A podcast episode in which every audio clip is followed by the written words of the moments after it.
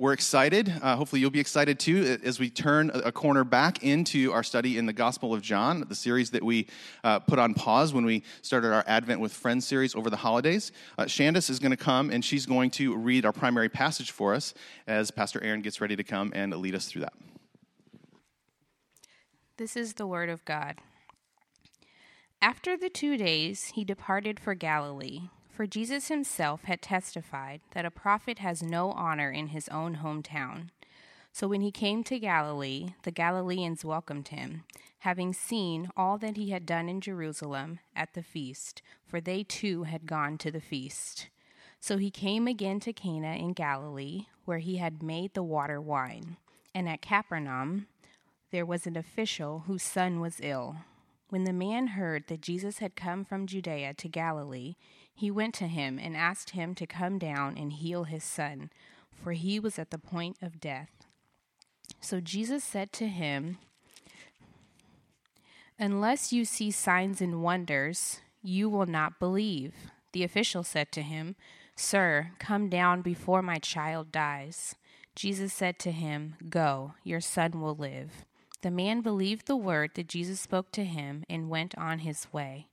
As he was going down, his servant met him and told him that his son was recovering. So he asked them the hour when he began to get better. And they said to him, Yesterday, at the seventh hour, the fever left him. The father knew that was the hour when Jesus had said to him, Your son will live. And he himself believed, in all his household. This was now the second sign that Jesus did when he had come from Judea to Galilee. Good morning, Sound City. How are we doing? You guys good? That was tepid. It's sunny out. You guys doing good? Oh, you're just bummed that the Seahawks don't have a game this afternoon. That's what it is. All right. Hey, uh, my name's Aaron. I'm also one of the pastors here. If you're new, welcome. Really glad to have you. And I'm really excited to jump back into the Gospel of John. As Pastor Shane mentioned a minute ago, uh, we took a break during December to focus on the Advent themes. And we're going to be, for the majority of this year, in the Gospel of John, uh, even into 2019 a little bit. We'll take some breaks here or there, but uh, we just like to take a good long time, go line by line, verse by verse, through books of the Bible. And if you're new, you should know we have a, a high respect, a high admiration for the Word of God. And the Word of God, the, the Scriptures, uh, claim to be a living and an active book.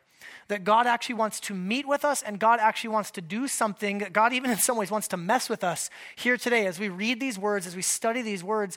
And so, my prayer, and I'm going to invite you to pray with me, that God would meet with us and God would challenge us, God would shape us, God would grow us as we open this book today and as we study these words that the Holy Spirit inspired to be written. We believe that the Holy Spirit wants to meet with us here today. So, would you pray with me? And uh, you can pray for me. I'll pray for us, our time together, and then we'll dive in. God, thank you for the scriptures. Thank you for the word of God that uh, is our source of truth and our source of life and our source of correction and our source of training so that we can know Jesus and be close to Jesus. And God, as we uh, open up this story today, this, this important passage, this interesting story, God, we ask that you would give us soft and teachable hearts. And in, in particular, God, I ask that you would help our hearts to trust in Jesus, that our hearts would have faith, would have belief in Jesus. For myself, God, I ask that you would guard my lips and help me to only teach that which is in line with your truth from your word. And may each and every single one of us be shaped and be grown and be changed as a result of our time uh, here together this morning. We pray this all in Jesus' good name. And everyone said, Amen. Let me ask you a question. Why do you believe what you believe? Now, I'm asking that question rhetorically. You don't need to shout out your answers here. But when it comes to faith or religion, or when it comes to politics or when it comes to healthy eating, nutrition, exercise, when it comes to parenting, when it comes to your job and, and why you do things a certain way and not another. Why do you believe what you believe? How is it that you believe one thing and somebody else that you know and love and maybe even respect or admire believes something different? Anybody know somebody that you actually love and respect that believes something different than you? Why do you believe what you believe? Now, there are different sources of truth, different things that we look to that help inform our beliefs. And I'll highlight these. The, the first one uh, that most of you would love to say that you lean on most heavily is your intellect. Why do I believe what I believe? Well, because I'm a smart person and I thought about it. And if those dummies would just put their heads in the game and think about it too, they would believe what I believe. The problem is, we live in an age, we live in an era, we, have come out of the, the age of the Enlightenment, the, the age of rationalism, where the intellect has been in many ways deified. The intellect is God. I believe it because it's logical and rational and reasonable, but there are some things that we just cannot know purely on intellect. Amen? Even, even something as simple as beauty. Why is there beauty? Why is a sunset beautiful or a sunrise beautiful? Why is a piece of music beautiful? The moment that people start talking about why a certain, you know, concerto is beautiful in, in like purely logical terms is the moment that I tap out because you end up stretching it pretty far. There's some things that we need other sources of, of truth and other sources of belief. So the intellect is good, but it's, it's limited. Another thing that we lean on that, that informs our belief is our emotion. Now, some of you, uh, some of you are suspicious of emotions. That is also a product of coming out of the age of enlightenment, where emotions were looked at as suspect. I remember hearing a stand-up comic one time talking about how he would get into an argument with his girlfriend, and he said he would lose every single argument with his girlfriend because she would say what she said, she would say what she believed, and then she would conclude it with, "That's just how I feel." And he couldn't win any argument because what are you supposed to say to that? Like, well, no, you don't feel it. Yes, I do. That's how I feel. And therefore I'm right. Like, okay, that's a bad use of emotion. but emotion can be very helpful. It can help drive us towards things that are true. Uh, emotion should not be denigrated. Emotions can be manipulated, right? Have you ever cried at a movie? I was fake, okay? I cried at a movie uh, for the first time in a while. I cried at a kid's movie about three weeks ago, and I was like, wow, I just had my emotions manipulated. I got to remember that for a sermon, right? Our emotions can be manipulated, but they can also lead us towards things that are true. And, and, and we're to worship the Lord with our heart and with our mind. Another source of belief is our influences. This could be cultural influences, the town you grew up in, your, your ethnic heritage, uh, the family that you were raised with. People say things, well, why do I believe what I believe? Because my mama raised me this way. Or the church that I grew up in always taught X, Y, or Z. We, we have influences that, that, that shape us and, and give us beliefs. The problem with influences is that they can themselves be wrong. You know, some people are raised in the home to be racist. I know some people who were raised in literal cult groups that taught just crazy things about God, about humanity, about the world. So our influences, they can be really good, but they can also be harmful. But I think sometimes we forget just how much our influences have shaped us. Why do you believe what you believe about politics? Well, because either you were raised in a home that taught one thing and you adopted it, or you were raised in a home that taught one thing and you rebelled against it. Just reactionary, ping ponging around. And the fourth thing that we lean on for our source of truth is our experience. Why do I believe what I believe? Well, because I've experienced it. Why do I believe something and not something else? Because I've seen it, right? I don't, I don't want to offend anybody here, but most people don't believe in UFOs or aliens, but I have talked to a couple of people who claim to have seen UFOs and believe in aliens, and you can't talk them out of it because why? Well, they experienced it sorry if I offended you, uh, any X Files people in here, right? But most people don't believe in it. But when you've talked to somebody, they're just convinced that they believe it. It's, it's true to them because they experienced it. Now, if you're a, a Christian, good Bible believing Christian, you're looking at this, this list, this quadrilateral of truth, uh, as it were. If you're thinking that, good job, nerds. Uh, that's fine. But we're missing something, are we not? There's, there's a big category for us as Christians, for us as believers, that we're missing. What, what would we say? Faith, yes, and even more specifically, revelation from God. There are some things that we simply cannot know just based on intellect or influence or experience or emotion. We cannot know certain things if God does not reveal them to us. Revelation. First of all, we need to know that God is a communicating God. God is the type of God who delights in self disclosure. God delights in making himself known. But we also have to remember that there are things we could not know specifically about God if he did not reveal them to us. We would not know, for example, that God was one God in three persons Father, Son, and Holy Spirit, co eternal, co-existent, equal but yet distinct. We would not know that because it's beyond just what logic would lead us to. The, the doctrine of the Trinity is very difficult because it, it stretches us past the bounds of where rational thought can go. St. Augustine, an ancient church father, said if you talk too much about the Trinity, you are in danger of either losing your salvation or losing your mind. We would not know, also, I would submit to you, we would not know that salvation is by grace through faith if it was not revealed to us by God because we are all in our sinful nature, we are all prone to a works based righteousness where we want to dig deep, we want to put out efforts, we want to climb the ladder, we want to get to God, we want to impress God, we want to earn our salvation. Meanwhile, revelation from God comes in and says, Your salvation is by grace alone. It's nothing that you could do, it's nothing that you could earn. You cannot work hard enough to impress God, you cannot work hard enough to please God. He sent his son Jesus to die on the cross as the substitute for your sin to take your punishment and to rise again on the third day to give you new life. How good is that? That's the gospel. That's the heart of what we believe. You can't get there apart from revelation from God. God is a revealing God. He spoke through the prophets, which is where we get the scripture from. And in the ultimate sense, he speaks through his son, Jesus. The author of Hebrews says long ago, at many times and in many ways, diverse manners, God spoke to our fathers by the prophets, but in these last days, he has spoken to us by his son, Jesus. Now, why do I ask this question? Why do I belabor this point about belief and about faith and about truth and about the sources that we draw from? Why do I ask that question? Well, two reasons. First of all, generally, the book of John is a book of signs that are written to point us in the direction of Jesus. You might remember going back to John chapter 2, if you were here uh, earlier in the fall, we, we, we, read the story of Jesus turning the water into wine. Pastor Shane preached on that one. You, you might remember that. And at the end of that story, it said Jesus did this the first of his signs in Cana of Galilee. He revealed his glory, and his disciples believed in him. You may have noticed just a minute ago when we had our scripture reading that right at the end of our passage it said this. Now, this was the second sign that Jesus did when he had come from Judea to Galilee. Now, listen, I am not the sharpest knife in the drawer.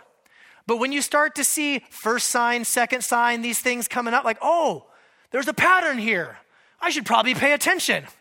What are these signs put in place? Now, John the author of the Gospel of John, at the end of the book, he says, chapter 20, that Jesus performed many other signs in the presence of his disciples that are not written in this book.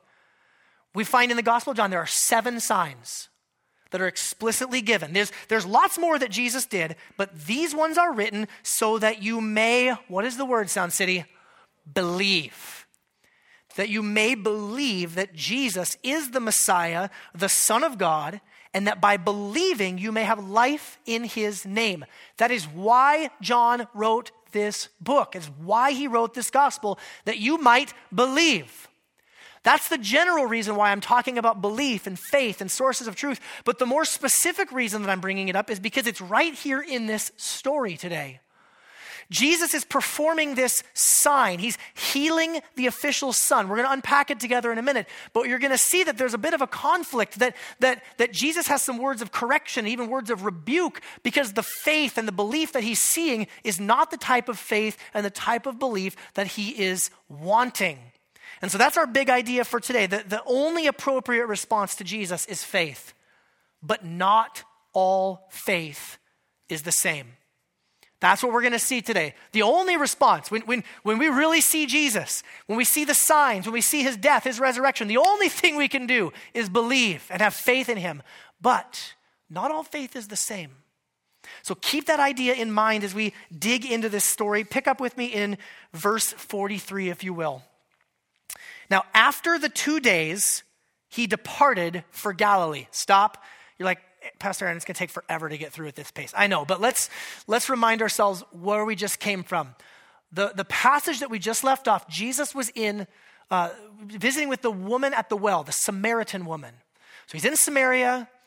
This, is, this was the social outcasts. Uh, Jews and Samaritans did not get along, but he went into the Samaritan town. He visited with the woman at the well. He shared God's love with her. He talked to her about the nature of God. She believed she had lived a very promiscuous lifestyle. Jesus ministered uh, grace and truth to her. She ran into town and said, Come, see a man who's told me everything I've ever done. The whole town comes out and like revival breaks out, right?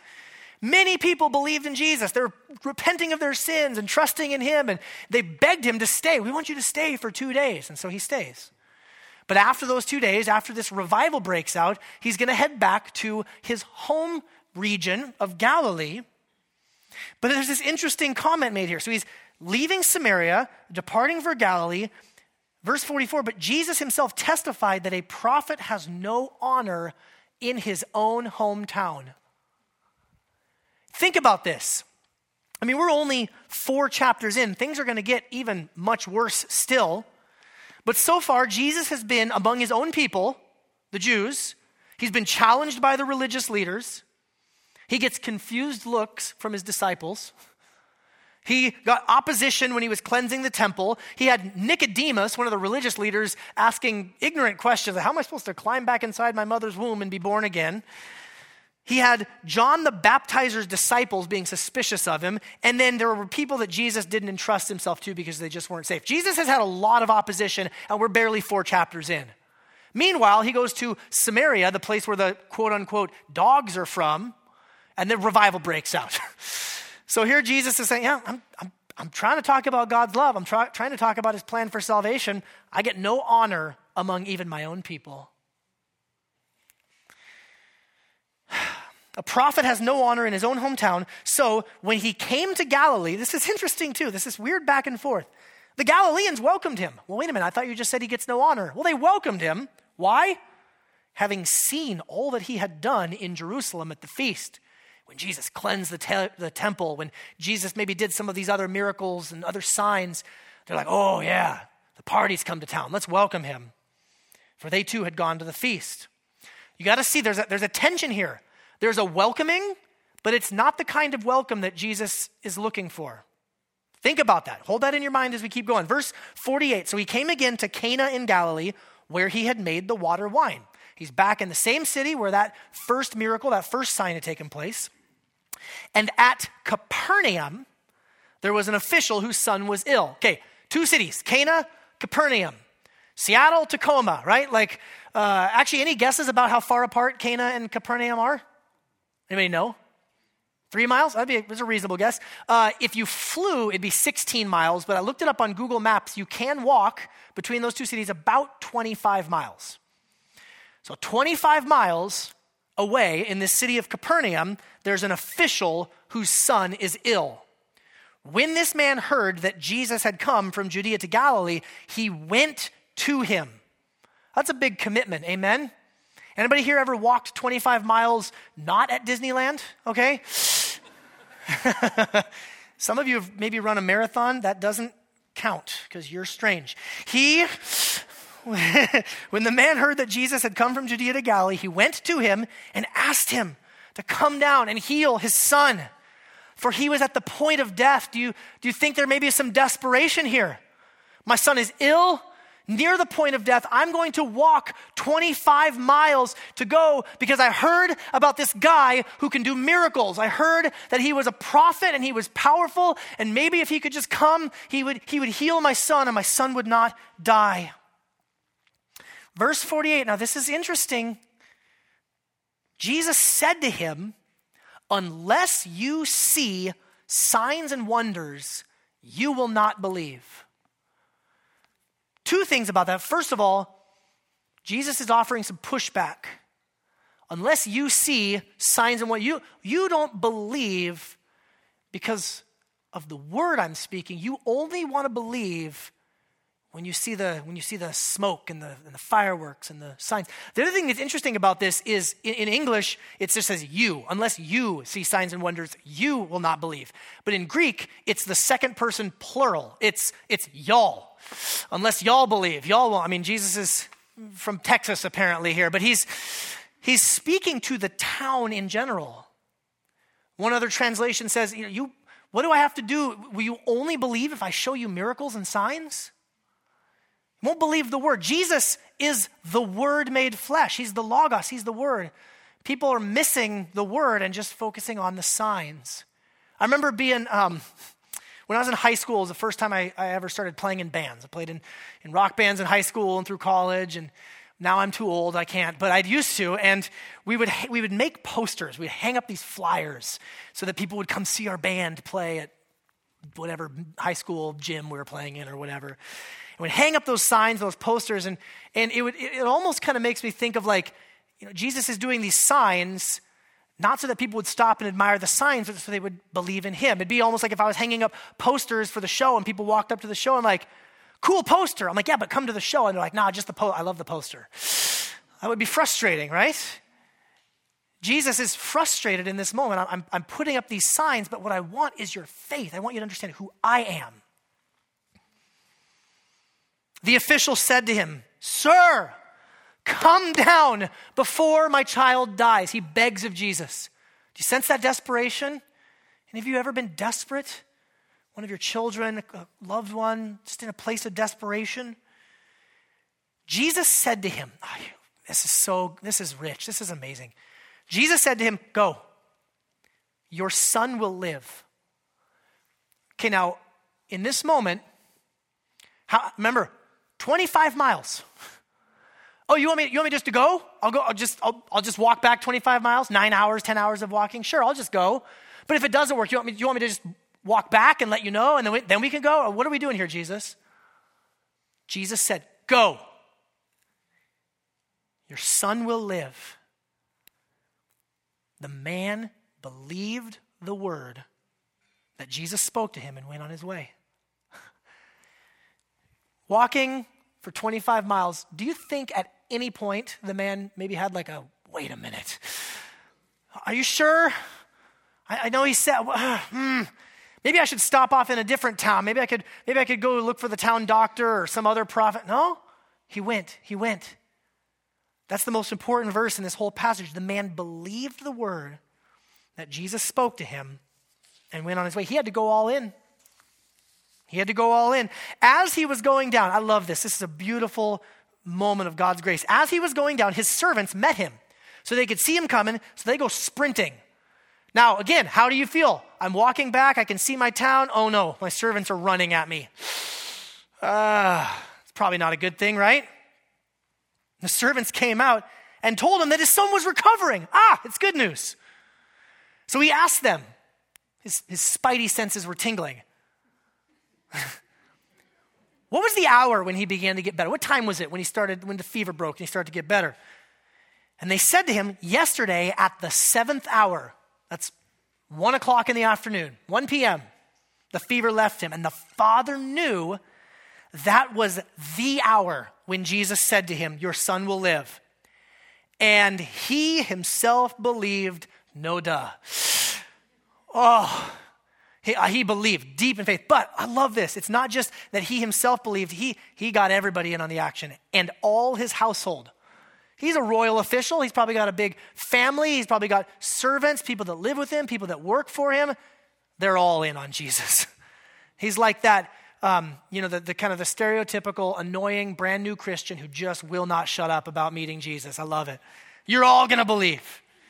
Now, this was the second sign that Jesus did when he had come from Judea to Galilee. That's our story. Let's, let's unpack this a little bit for a few minutes together. Listen, we can see in this story that what I said at the beginning, that not all faith is equivalent. And I want to highlight for you briefly five different aspects of faith, five different stages of faith that we can see in this passage. And the first one is simply this the first one is false faith we do have to reckon with the fact that there is such a thing as false faith. I don't know that we explicitly see it in this story. I think we do because of the people in the town who are welcoming him, but they don't really believe in him. I know that we're going to see false faith explicitly uh, in the weeks and months ahead as, as people get confronted with more and more challenging teachings of Jesus. There is such a thing as false faith. It was a problem back then, and if I could be so bold, it is still a problem today. Where people know about Jesus. People have heard about Jesus. They have an admiration for Jesus. They like the fact that he stood up against injustice. They like the fact that he cared for the poor. They like the fact that he fed the hungry. They like the fact that he welcomed the outcast, which is all true, which is all beautiful, but he came to be more than just a good example or an inspirational figure. Jesus came to die in our place for our sins and to rise again to offer us new life in Christ Jesus. I would offer to you this thought that as Americans, some of us are in a place of extreme danger of false faith because we have a more or less Judeo Christian heritage as a nation, but not all faith is true faith. We can almost be inoculized to faith. There are people who check Christian on the census form because, well, no, I'm not Hindu, I'm not Muslim, I'm not an atheist, so I guess I'm a Christian because I went to church when I was a kid. Meanwhile, Jesus is saying things like, deny yourself, pick up your cross, follow me. He who wants to keep his life in this world will lose it, but whoever loses their life for my sake will keep it. Jesus does not want fans or admirers, he wants devoted disciples. Amen? And so I say this to you if you're someone who is, who is struggling with this concept, I'm not trying to be harsh. I'm not trying to belittle you. I just want you to know don't accept a substitute. You don't, you don't have genuine love for Jesus. You don't obey the things that the Bible says. Well, you might have uh, an inoculation, a false type of faith. It sounds so strange. Sometimes I've had to convince people that they're not Christians before then inviting them to become Christians. I belabor this point at least a little bit because just being raised in the church, I've seen this time and time again. There's another stage of faith, which is pre faith. And again, we see little, little elements of this in the story. People are interested, they're seeking, they're desiring. It's actually, it's funny. Um, Ashley, who was up here a minute ago talking about the financial peace class that we're doing, uh, she became a Christian at Sound City a few years ago. And I remember having conversations with her in that pre faith stage. It's a beautiful thing. It's, it's, it's asking, it's seeking, it's questioning. If you are here and you've got questions and you've got fears and you've got doubts and you're trying to piece this together who is Jesus and what the heck is up with the Bible and the Old Testament and the New, and you're trying to wrestle through it, welcome. We're glad that you're here. And I mean this from the bottom of my heart. We hope that Sound City is a safe place for you to ask those questions. And I mean this for me, and I hope it's true for other Christians you interact with. You cannot offend me with dumb questions or rude questions. I get it. We worship a guy who was crucified and then we claim that he came back from the dead on the third day. I know that sounds insane. Come talk to me about it. Come talk to others about it. We love to invite you into conversation in that place of interest and seeking. We also see infant faith. I'm calling it infant faith here, and we see this most clearly from the father, from the royal official. Infants. Anybody have you ever, you ever been around an infant? Are they not the most selfish people that you know? Just all. When was the last time an infant was like, "Hey, can I help you with anything?" Like, nah, like never, not once in the history of infants has that ever happened. They're like, "Feed me, change me, clothe me, protect me, love me." It's just demanding, right? It's a beautiful thing. It's a good thing, right? If someone stays in that position forever, you have some concerns, right? But but similarly, when we come to when we come to faith in Jesus, we come like infants. We want, we need, we want to soak it up. People, I love being around people in that infant, newborn Christian phase because they're like, why didn't anybody tell me this? And I got to read everything, and I need to read the whole Bible, and I got to do it next week, and I need every other book that there is about Jesus. I'm like, not every book. Some of them are terrible. Don't read them. But yeah, let's talk about it. And let's meet and let's learn about who Jesus is. If you have not been around a new Christian, a young, infant, hungry Christian recently, you are missing out. Go lead somebody to Jesus if for no other reason than you get excited being around that infant Christian. It's joyful. It's, it is delightful. But there's this wanting and this needing. I think you see that from the royal official. Please, will you come and just heal my son? But when Jesus says to him, Go, your son will be well, this man has an opportunity to now grow from infant faith into a more childlike, a maturing faith. He had a choice, right? Go. Go. Your son will be well. He could have said, No, I ain't going to do it. I need you to come with me, or I need to find a doctor, I need to find a different faith healer, something. Jesus said, No, I want you to go. I want you to trust me and I want you to obey. I had a conversation with one of my kids over the weekend. I was cooking food. I had pans going. I love to cook on the weekends, and, and I had hot stove and all things going. And one of my kids came, can I help? Can I just like right in the middle of something? If I try to stop, and I do like to let my kids help sometimes. But when I was, if I stopped right now in the moment, I'm like going to ruin the food. I'm going to burn. I was like, honey, I just need you to go out of the kitchen right now. Well, why? Why can't I help you? I'm like, I just need you to trust me and to obey and to head out. And I'm happy to report the kids stinking did it. God is real. It's amazing. I'm like so proud of my kid. They, they, it was just wonderful moment of just this trusting and obeying. And sometimes our faith is like that with God. That God, I'm just not seeing the big picture right now. I really wish you'd come do the miracle. I wish you'd go with me to heal. I, I'm going to trust you. I'm going to obey. And then, third, or fifthly, I should say, not third, fifth, uh, we see the, the, the last stage, this mature faith. He gets home, the son's been made well, he's all in, he's got confidence, he's got assurance. And I love that we see that his whole household believed because I believe that mature faith is a sharing faith. If your faith is confident and assured, but only for yourself and you never share it with anyone, I don't know that you're really that confident and assured. Mature faith. Now, there are some dangers to watch out for in each one of these stages. In each one of these stages, there's some pitfalls we need to watch out for. The, the false faith, obviously, is the largest danger of all, meaning there's no salvation. There's no salvation in being a, an admirer of Jesus from afar. He's calling you to discipleship. He's calling you to follow him. Now, the good news about false faith is it can be repented of and it can be turned away from, and you can find genuine faith in Jesus. I actually think we see that in the life of Nicodemus. Nicodemus was confused and thought he was a follower of God, all these things, and Jesus has to set him straight. At the end of the book of John, we're going to see Nicodemus again, and he's, he's helping take care of the body of Jesus. Good.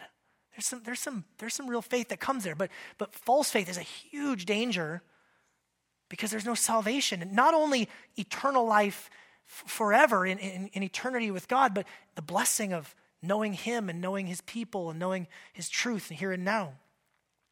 The danger for that pre faith stage is just always seeking, always questioning, always asking, always wrestling, and never just committing. How long have you and your uh, fiance been engaged? Oh, like nine years. Like, dude, get on, get on with it already.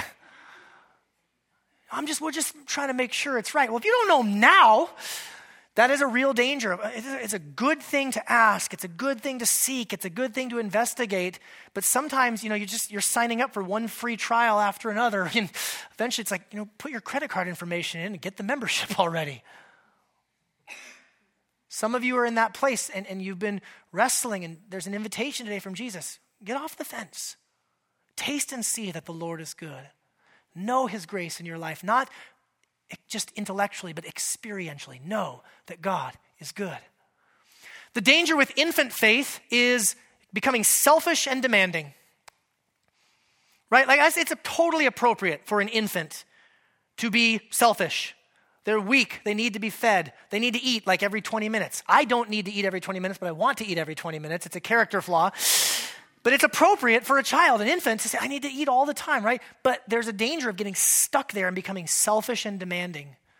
One of my favorite preachers, Charles Spurgeon, uh, said these words about this type of faith. He says, There's much excellence in it, in this type of faith, because it makes you pray, but there is some fault in it because it makes you imprudently prescribe to the Almighty how He shall bless you. It makes you, in effect, to impugn His sovereignty and leads you ignorantly to dictate to Him in what form the promised boon shall come. Now, I know what some of you are thinking.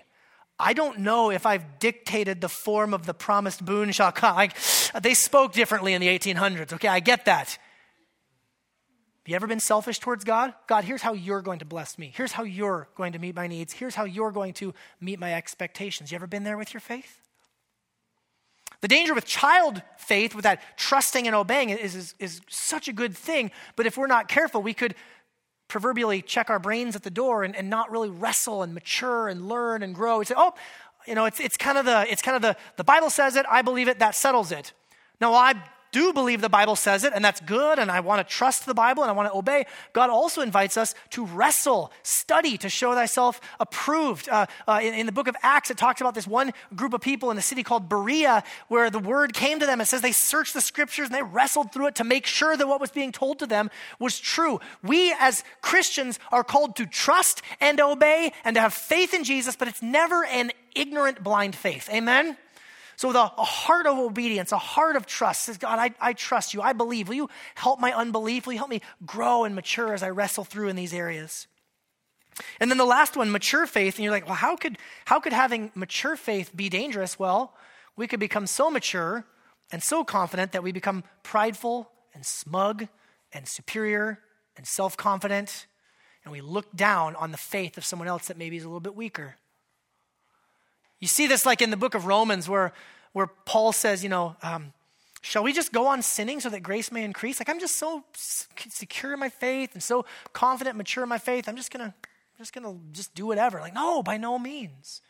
We need to keep that hunger of an infant. We need to keep that trust of the childlike faith, and we need to be confident and sharing and mature in our faith, but never smug or self-satisfied. Amen. Doesn't matter if you. Some of you have been walking with the Lord for a long time. And your faith can still be very immature.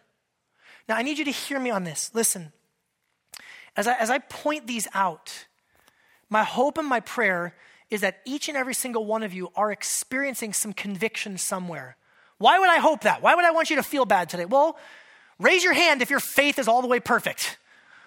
None of us can say that. We all have areas to grow. But see, the conviction of the Spirit comes in and says, yeah, here's, here's areas of immaturity, here's areas of weakness, here's areas where you need to grow. And then God's commitment is, I'm going to walk with you and grow you.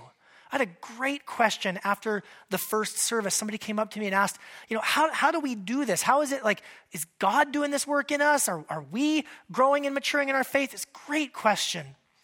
And, and, I, and, I, and I responded, I said, listen, the book of Philippians says, Work out your salvation with fear and trembling, for it is God who works in you, both to will and to work for his good pleasure. See, it's not about how much faith we can just dig down deep and pull ourselves up by our bootstraps and I got to have more faith. If you have faith like a tiny little mustard seed, Jesus said, but it's in the right source, it doesn't matter if, if you know, your, your, your plug in cord is really small. If you're plugged into the source of all power, it's going to be okay. It's not about the great strength of your faith, it's about the great strength of the source of our faith, whose name is Jesus Christ. So let me, let me show you what it means to work out our salvation with fear and trembling as God is doing this. He's, he's doing it. He's growing us. He's maturing us. He's shaping us. We have an opportunity to participate or to resist. That's where, that's where we come in. So let me just use briefly three examples that might be helpful for you. I'll start with the example of money gets quiet whenever you talk about money, right? I had a conversation with someone, a mature believer, follower of Jesus, someone who's uh, you know in a, in a, retired stage of life, older than myself, and we were talking about tithing, and he was talking about how early on, uh, learning some of those biblical principles about money, and like you know somebody says like you know tithing, like really a tithe, a tenth. You want me to give a tenth of my money to the church? To the, to, to, to, the church, to, the, to God? You want me to give a tenth of it away? And, and he said he, he had to learn in, in growing that. My wife and I have joked, like, man, what do non Christians do with all that extra money that they have? Like, when you make that commitment to just give and to tithe, it can be a painful thing. Now, someone who's in an infant stage in their faith in this area, they're going to have this inward look like, well, I need to receive. I need people to help me. I need to get more money. I can't give yet. I, I just need to get. But then they come to an opportunity where Jesus says, Go. And you have a, well, okay, 25 miles? Really? I'm just going to go? $2,500? Really? Well, I'm going to just go? And you have an opportunity to grow in that faith. I was talking with this gentleman, says he's been tithing for years, giving for years, and it is, you should, I wish you could see the joy and the smile on his face. In fact, maybe sometime we'll, we'll have him up here and he can say it himself because he said, you know, the more that he's been able to give, give to the church, give to the needs of the poor, give to others. He's, he's just seen God show up time and time and time and time again, provide for the needs, bring the blessing. But there was that step of obedience where he had to go in. Had to go all in, go from infant faith to childlike faith. And now, in this area, I would say he's got mature faith where he sees the goodness of God and the faithfulness, God, faithfulness of God in this area. What about in your marriage? For those of you who are married, you know that marriage is a beautiful and a wonderful thing, but it also has its challenges. Don't say amen too loudly, but yeah, marriage has a, some challenges. I love doing weddings. Uh, actually, Kyle, one of our staff members, our, our, student and kids leader, he is out of state right now performing his very first wedding. I'm proud of the guy. He couldn't even do it in the state of Washington. He was too embarrassed. He had to go to Texas to do his wedding. Some friends he's gotten. And I, I love doing weddings. But the thing is, sorry for all you newlyweds, you're very selfish early on in your marriage. I'm in this marriage because I like what you have. I like what you give to me. I like the way you make me feel. I like spending time with you. I'm in this marriage because I like what I get from you. You complete me, right? But then the longer you go, the more you realize actually they kind of don't complete me. And and I've been like trying to meet all my emotional needs and they're just kind of letting me down. And then I got, I don't know, I might need to look elsewhere. I might need to, I don't, you know, and then you have this moment where your faith, Jesus says, I want you to love them and serve them and be in this marriage not for what you can get from them, but for what you can do. I want you to trust me. I want you to obey me. And you have an opportunity to go from immature infant faith to maturing, growing, childlike faith. Well, God, it's 25 miles. I mean, 25 years. You want me to, oh, it's a, I got to go all in, really? Like, oh, if I make it 25 years, and God says, I want you to obey me. And then you see some of those couples who've made it 30, 40, 50 years. And the ones who are truthful, the ones who are walking with Jesus, yeah, it's not always been easy, but it has been beautiful. And there's this assurance of faith. One more example. What about when you go through hard times and suffering? Sickness, illness, financial distress. Sickness. What if your son is sick? I need Jesus to show up and do a miracle now so that I can believe. And, and, Jesus says, What if you just believed and trusted that when I said, I'll never leave you and I'll never forsake you? What what if you believed and trusted that when I said that the glories that are to be revealed in eternity are so far beyond what you can even imagine that our light and momentary afflictions won't even seem worth comparing to them? What if you actually believed me on that? Like, well, Jesus, do I, how long do I have to walk this? 25, 25 years? Do I have to walk this out? And Jesus says, Yeah, trust me, follow me, obey me, go all in. Friends, it is not about our great faith, it is about Jesus, the source of our great faith. How is he calling you to grow? How is he calling you to mature? For those of you who are not yet believers in Christ, today is the day of salvation. Taste and see that the Lord is good. When I pray here in a moment, I invite you to trust in Jesus. Say, I'm getting off the fence.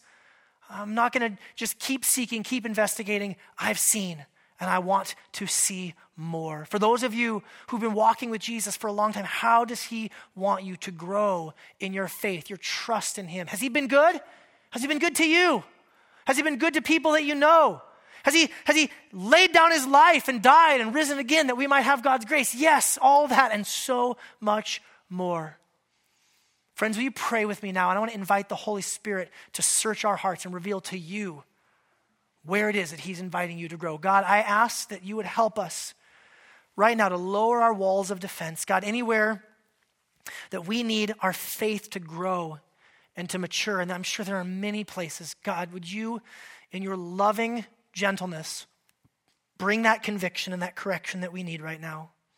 And God, would you give us hope to see it's not about us just drumming up more faith within ourselves, but it's about placing our faith in the right source and participating with you as you're seeking to grow us. God, I ask now as we enter into this time of worship and response that you would help us to respond with, with faith, not admiration from a distance, but fully devoted belief and following you with all that we've got. We love you, Jesus. And we know that our love for you is nothing in comparison to your love for us. Help us, we pray, in Jesus' good name. Amen. Friends, we're going to have an opportunity to worship and to respond now uh, in, in, a few different ways. The first way we're going to worship and respond is through the giving of our tithes and offerings. I'll invite the financial stewards to collect the offering. If you're a guest or a visitor, please know there's no obligation to give. Uh, we don't want that to be awkward or weird for you. We want to simply invite all who call upon the name of Jesus, but particularly those who call Sound City home to support uh, the work of the ministry through financial giving as an act of worship. 2 Corinthians 7 says, Each one must give as he has decided in his heart to give, not reluctantly or under compulsion, for God loves what kind of giver? Cheerful. So smile. As the uh, younger students class comes in to join us for this time of worship and response, let me read some uh, discussion questions and, and, prayer points, things that we can be wrestling uh, with this week in our community groups and in our homes. Number one, in what way, in what ways is Jesus without honor among his own people today? Number two, is your faith deepening, or maybe are you stuck somewhere? Number three, what steps of obedience might you need to take to experience that deepening of your faith. And then number four, is your faith a sharing faith? Man, I love that in the story, especially as we're focusing on, on, on, greater evangelism and just fruitfulness in that area this year. Is your faith a sharing faith? How can we help one another grow in this critical area? A couple things to pray about as well. Pray that as disciples, our faith would always be deepening. And then pray that our church would be known for sharing our faith in gracious and winsome and even creative ways.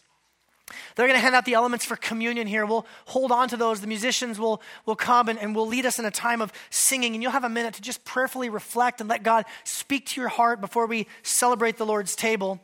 But let me read from 1 Corinthians 11 to remind us of what it is that we're celebrating here at the table. The Apostle Paul writes that I received from the Lord what I also delivered to you that the Lord Jesus, on the night when he was betrayed, he took bread, and when he had given thanks, he broke it and said, This is my body, which is for you. Do this in remembrance of me. In the same way, also, he took the cup after supper, saying, This cup is the new covenant in my blood. Do this as often as you drink it in remembrance of me. For as often as you eat this bread and drink the cup, you proclaim the Lord's death until he comes. Friends, let me remind you that in this celebration, though it is a, a simple, meager meal, simple elements, that here Jesus wants to meet with us, that here we receive his grace, and here our faith is strengthened, that Jesus died for us. Let us proclaim the Lord's death until the day he comes. And here's where we're invited to reflect Whoever therefore eats the bread or drinks the cup of the Lord in an unworthy manner, that simply means in an unexamined way, will be guilty concerning the body and blood of the Lord. Let a person examine himself then, and so eat of the bread and drink of the cup. I invite you to just hold and to wait for a minute, to prayerfully ask God, where is it that I need to grow? Where is it that I need my faith to, to deepen and to mature? And then when you're ready, eat and drink. And the musicians will invite you to stand and we'll sing together of the Lord's great love and mercy for us. Would you pray with me? God, we thank you. We thank you for your broken body. We thank you for your shed blood. And God, we thank you that we are saved not by our heroic moral efforts, but we are saved by placing our faith in the grace of God revealed in Jesus Christ. As we eat of this bread, as we drink of this cup now, God, I pray that you would strengthen our faith. You would deepen our faith. As we lift our voices to you to sing, I pray that you would encourage our faith and you would uh, fan our, our faith into great flames so that we would mature and that we would share it with others. We love you, Lord Jesus. We worship you and we praise you now. We pray all of this in Jesus' precious name. Amen.